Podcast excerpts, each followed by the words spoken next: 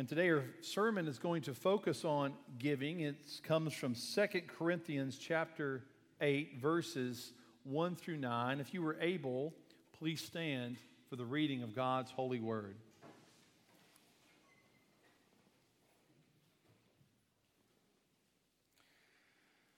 The Apostle Paul, writing under the inspiration of the Holy Spirit, teaches us We want you to know, brothers, about the grace of God that has been given among the churches of Macedonia. For in a severe test of affliction, their abundance of joy and their extreme poverty have overflowed in a wealth of generosity on their part. For they gave according to their means, as I, test, as I can testify, and beyond their means of their own accord begging us earnestly for the favor of taking part in the relief of the saints. And this, not as we expected, but they gave themselves first to the Lord, and then by the will of God to us. Accordingly, we urge Titus that as he had started, he should, so he should complete among you this act of grace. But as you excel in everything, in faith and speech and knowledge and in all earnestness and in our love for you, see that you excel in this act of grace also. I say this not as a command, but to prove by the earnestness of others that your love also is genuine. For you know the grace of our Lord Jesus Christ, that though he was rich, yet for your sake, he became poor, so that you by his poverty might become rich. Pray with me. Lord, this is your word. Remove every distraction from this place, whether it's in our hearts or minds, issues of the day, that we might focus upon your word and worship you through it. Teach us, oh God, we pray. Lord, if there's one here who doesn't know you, Holy Spirit, would you do that work in their hearts? Draw that one savingly to you. And for believers here today, may we grow in the grace and knowledge of Christ through the preaching of your word. In Jesus' name we pray. Amen. Please be seated.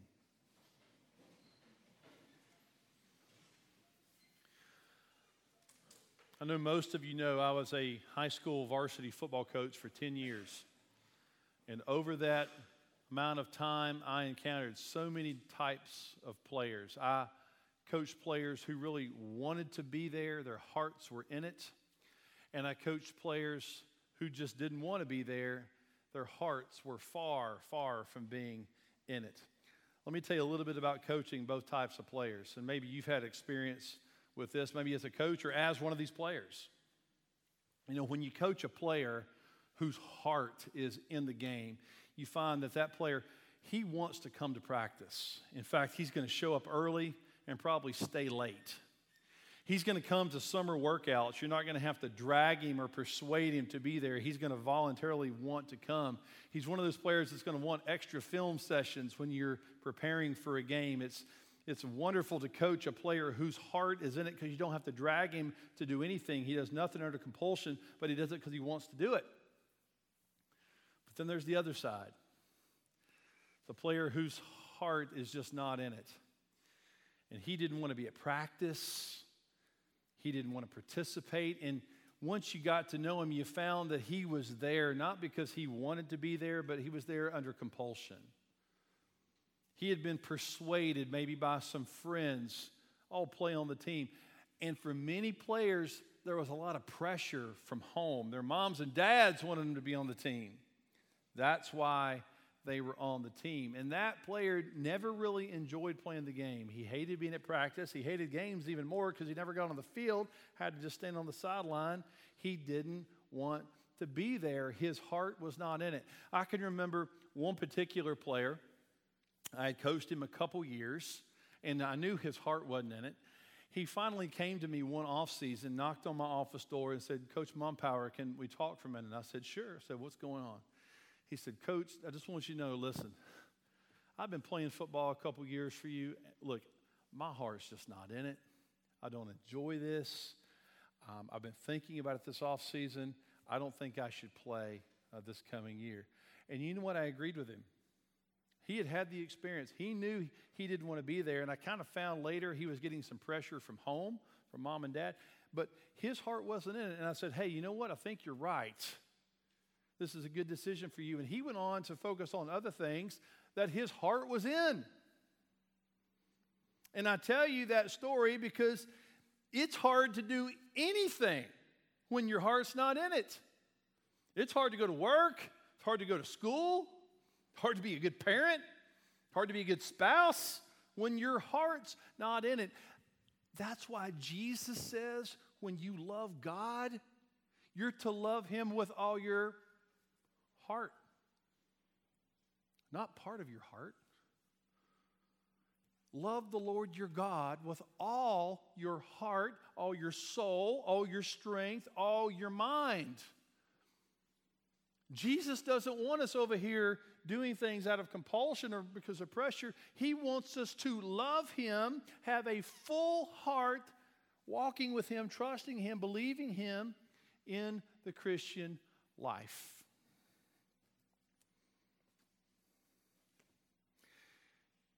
You know what else is hard to do when your heart's not in it? It's hard to give. Giving is very hard to do when your heart's not in it. That's why today the Apostle Paul writes a letter to the Corinthians.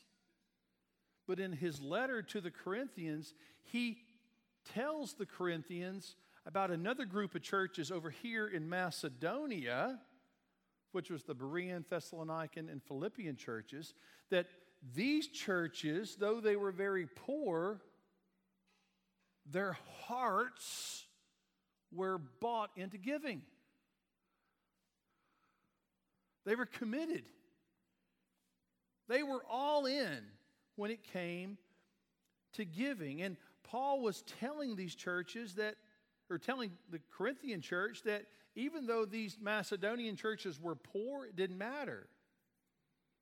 Their heart was in it when it came to giving. And what Paul does in this chapter to the Corinthians, he picks up these three Macedonian churches and he uses them as an example to the Corinthian church. So we, today we find that these Macedonian churches, they're not only an example to Corinth, they're an example to us.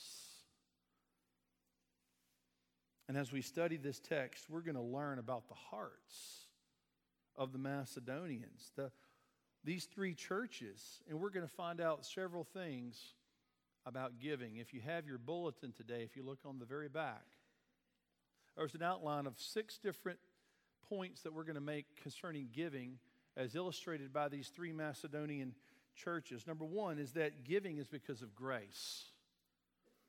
Secondly, giving overcomes obstacles.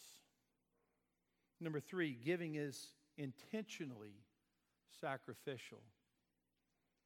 Number four, giving is desired. Number five, that giving your whole heart to the Lord should come first. And then finally, in Jesus Christ, giving is modeled. But let's look at the first point. Number one, that giving is because of grace. Look back at verse one. It says this We want you to know, brothers, about the grace of God that has been given among the churches of Macedonia. Paul says, We want you to know. Corinthian church, there's something that you don't know that's going on over here in Macedonia. And we want you to know about it. What is it? He says, These churches, again, the Philippian, Thessalonican, and Berean churches make up the Macedonian church. They were in a very poor region, but they were giving. And they were giving generously. Well, why were they doing that? Why would poor churches give generously? Well, was it to be recognized by other churches? Well, that's not what the text says. Was it to be put on a pedestal? Nope. Was it to win an award for giving? No. It's none of these. This text says the reason they gave was the grace of God. We want you to know, brothers, about what? About the grace of God that has been given among these churches. What is God's grace? God's grace, of course, is his undeserved favor. And these three churches realized how much God had done for them, even when they deserved none of it. That God had given them Jesus Christ freely offered in the gospel for the forgiveness of sins. And in response to that grace, these Macedonian churches showed grace to others. What the scriptures are teaching us today is that God's grace should bring about certain effects in our lives. And one of those effects, the Bible says to us today, is generosity. And these Macedonian churches, though they were very poor, they saw a need in Jerusalem and they gave. Here, here's what was going on. Over in Jerusalem, the Christians were poor, they were really struggling, and they had a need in Jerusalem. So even though these Macedonian churches had their own issues, they gave. They gave to the church in Jerusalem. And we see from this that their heart was in it. They didn't have to be dragged to give or persuaded to give. Their hearts had been captivated by the grace of God. And it was the grace of God that compelled them to give. This is what we call grace motivated giving. You know, in Matthew chapter 6, the Lord Jesus Christ talks about giving, fasting, and praying. We just spent a long time in that chapter looking at the Lord's Prayer. But when he talked about giving, he told the story of the Pharisees when they gave, that they went to a certain place at a certain time, called a press conference basically, and would announce to other people that they are giving. Why? So that they could be recognized by men, so they can be seen by men. That's what Jesus said. Jesus said, because of that, they have their reward in full, which is no reward from God, basically a hand clap from man, but that's it, which has absolutely no eternal value. The giving described here in 2 Corinthians chapter 8 is nothing like that. The grace of God was their motivation. So they gave. So the question comes to you and it comes to me today what motivates our giving? Is it to be seen like others, like those Pharisees? Is it to be recognized by the church? Is it something man made to be put on a pedestal? Or is it the grace of God? That God's grace has so affected our lives that our hearts are in it. They're motivated to give. This is grace based giving. Number two, giving overcomes obstacles. Look at verse 2. For in severe for in a severe test of affliction their abundance of joy and their extreme poverty has overflowed in a wealth of generosity on their part. So, point number one was grace based givings. Point number two is giving overcomes obstacles. Let me first say that Grace based giving does not mean that giving is easy. This text teaches us that. In fact, this text teaches us that those Macedonian churches had at least two gigantic obstacles that stood between them and giving. Number one from the text is affliction, and number two is poverty. Affliction or persecution. All we have to do is read the book of Acts, specifically chapter 17, and we can read all about that Macedonian church at Thessalonica. The Bible says a, a mob attacked the house of Jason in that chapter to start beating up on Christians, get these people out of town. There was persecution there in Thessalonica. When Paul writes the book of Philippians, he talks about the persecution that the church had endured. This was a major obstacle for the Thessalonican and the Philippian churches to give. The second one is poverty. That these three churches, they had very little, almost nothing. That's something that very few of us here today have to say on a daily basis, but they had to say it. And these two obstacles, persecution and poverty, they stood in the way of giving. But these Macedonians, they didn't let those obstacles get in the way of their grace based giving. Rather, this text says, yes, they had their own needs, but they saw that the needs of others, the Jerusalem church, had needs that were more important, so they gave. And their hearts were in giving, their hearts expressed the grace of God that had been given to them. When we read Philippians, we hear the mindset that the Philippians must have had from chapter 4, verse 19. Paul says this But God will supply your need according to his riches and glory. So they gave and they trusted at the same time.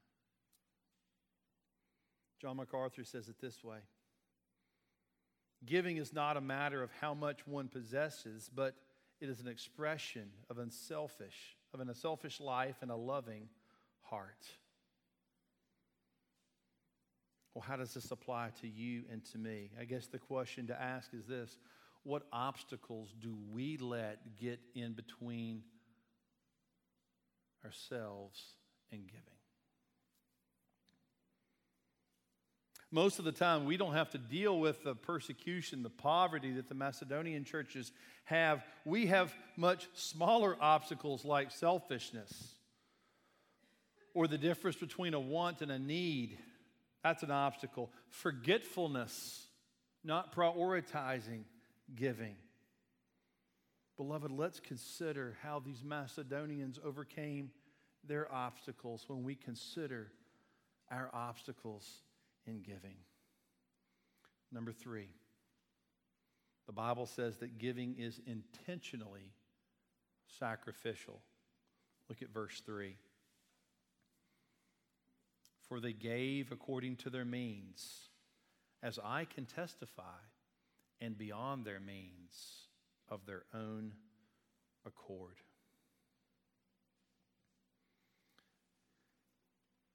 Friends, this teaches us that when they gave, not only did they give until it hurt, but they gave until it really, really, really hurt a lot. We've already learned they faced supreme persecution and poverty, so they were already hurting, but that hurt didn't stop them. They put others first. They trusted the Lord to supply their needs. They sacrificed their personal desires for the benefit of others. Their giving was sacrificial, it cost them something. I know many of you have done a study of David. Do you remember what David said in 1 Chronicles 21? He says, I will not offer burnt offering that has cost me nothing. He knew that his giving must be sacrificial. Who else does this sound like? Not only does it sound like David, but it sounds like Jesus. The salvation that Jesus bought for you and for me cost him everything. He had to sacrifice his life on the cross.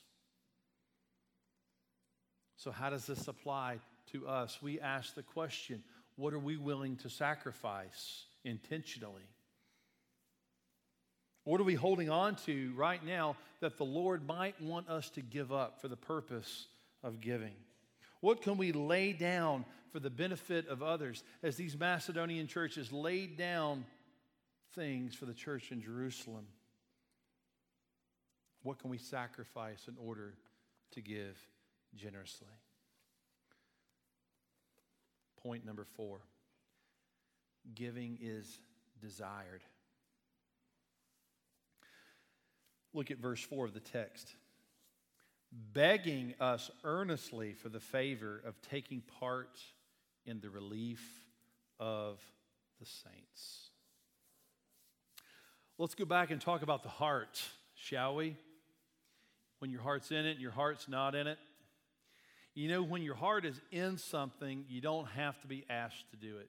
And it, coaching, that's the way it worked. When I had a player whose heart was in it, I didn't have to ask, Are you coming to practice? Are you going to show up at the weight room? Didn't ask those questions. I asked the others those questions all the time. Their heart wasn't in it.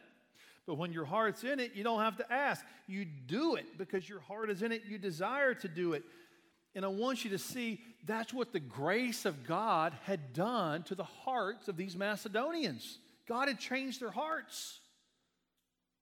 In fact, verse 4 says God's grace had so motivated their hearts, they were begging. Do you see that? Verse 4? They were begging for the favor of giving to the church at Jerusalem.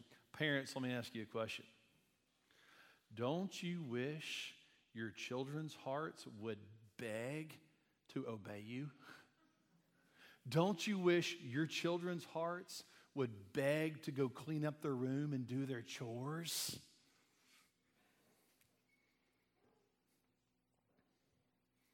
Right here, God wants his children's hearts to beg, to give generously. That giving is the desire of the heart of one that has been changed by grace. Number five, giving your whole heart to the Lord comes first. Look at verse 5. And this not as we expected, but they gave themselves first to the Lord and then by the will of God to us. They gave themselves first to the Lord. You see, before the hearts of those Macedonians were ever compelled to give to the church at Jerusalem, something had gone on in their heart. This text says that their hearts were first given to God. So before they ever decided to give to Jerusalem, God had poured his grace on them, and in response, the Macedonians decide, decided to live for God first, to make God a priority in their lives. He wasn't going to be number two or number three, he was going to be number one. God was their first love.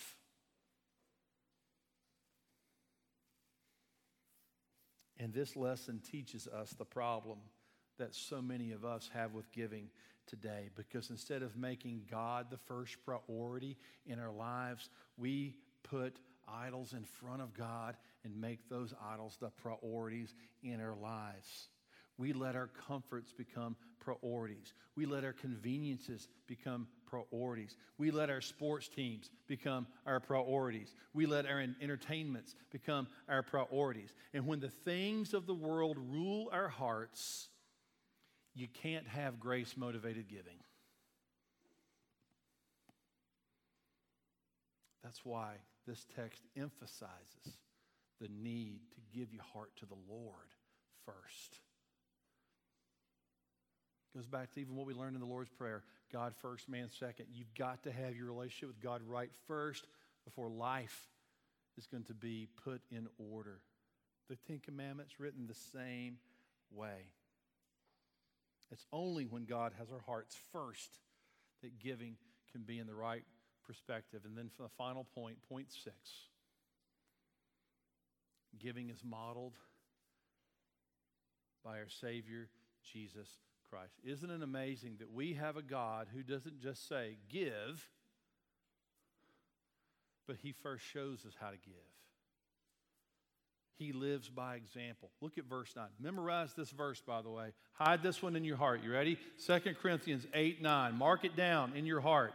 For you know the grace of our Lord Jesus Christ, that though he was rich, yet for your sake he became poor, so that you by his poverty might become rich. Listen, Jesus is fully and completely God, and He owns everything. The earth is the Lord's and the fullness thereof. It's His. Jesus is the one who deserves glory and honor and power. Jesus is the Son of God, the exact representation of God. Jesus is the King of Kings, the Lord of Lords, yet this text says he became poor for you and for me so that we might become rich.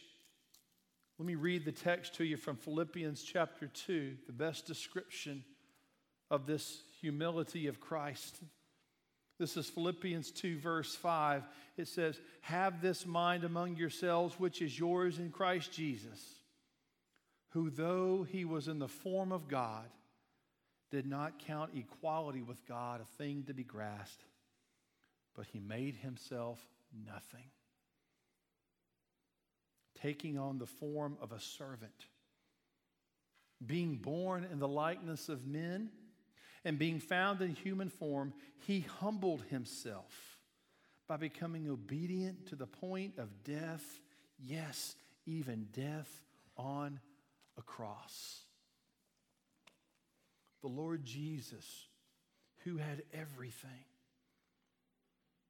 came to this world and wrapped himself in our flesh and blood. The Bible says, as he lived and walked this earth, he had no place to lay his head. He was hungry, he was thirsty, he was tired. And then he suffered on that cross for you and for me. He made himself nothing. He got on his knees in front of his disciples and washed their feet. He even washed the feet of Judas, the one who would betray him a few hours later.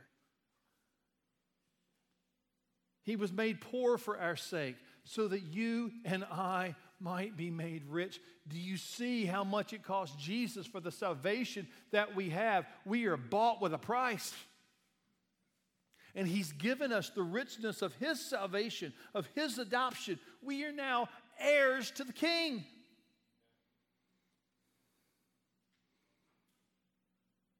And what we learn is that God is the first giver. One of the reasons I had John 3:16 in our call to worship today is to remind us all that God so loved the world that he gave. God is the first giver. As we conclude our sermon today, what things can we take away from this? Look at verse 8. This was Paul's conclusion to the Corinthians. It'll be my conclusion in our text today. Paul tells the Corinthians, who were much better off than the churches at Macedonia, he says, I say this not as a command, but to, or, uh, but to prove by the earnestness of others that your love is also genuine. And look, actually, I'm sorry, I, I meant to start with verse 7 and then come to verse 8. Let's look at verse 7. But as you excel in everything, in faith, in speech, in knowledge, and in all earnestness, and in your and in our love for you, see that you excel in this act of grace also. He told the Corinthians, You excel at a lot of things. You're, you do you're doing really well in a lot of things in your spiritual life. Okay? He said, You excel in faith, you excel in speech, and knowledge, and earnestness. Be sure to excel in this act of grace also, he says, this act of giving. Questions to consider. Number one, where is your heart when it comes to giving? Which player are you? are you all in or you got to be dragged? It's hard to do anything when your heart's not in it. Anything. Particularly today, giving. This is a call to excel in generosity. If you're here today and you're like so many of my former players, your heart's not in it, I encourage you, go to the Lord and say, Lord, I confess this to you. My heart's not in it. Lord, would you change my heart that I, like these Macedonians, might be so affected by your grace that I could give and give generously? Number two, what obstacles are in your way for giving? Listen, grace based giving is never easy. It's never easy. The Macedonians had two major obstacles persecution and poverty. What are yours? Ponder that before the Lord. Number three, is your giving sacrificial? Remember what David said I will not offer burnt offering to the Lord that cost me nothing. Is there something you can give up for the sake of others? Number four, do you desire to or beg to give? The scripture today is teaching us that God's grace should affect our lives in such a way that our heart changes, that we have this desire to give. Our heart is in it. Number five, does your giving flow out of a heart that was first given to God? Maybe you're here today and you struggle about giving because you've never given your heart to, Lord, to the Lord. You're doing it maybe out of duty or compulsion or pressure, just like my players were playing for those reasons. If that is you today, give your heart to the Lord first. You can't have anything right in your life, anything, until you give your heart to the Lord first. Not just giving, but anything. And then finally, remember the first giver. Remember Jesus. Though he was rich, he became poor for our sake, that we might become rich through him. For God so loved the world that he gave his only Son, that whoever believes in him should not perish, but have eternal life. Pray with me, please. Lord, teach us to give. As these Corinthians were living their lives, Paul says to the Corinthians, You know, you're excelling in so many ways. Don't neglect this way. Lord, help us to hear that call from verse 7 and verse 8 of this text that we should not forsake excelling in giving. Lord, for, impact our hearts with your grace like you did those Macedonians.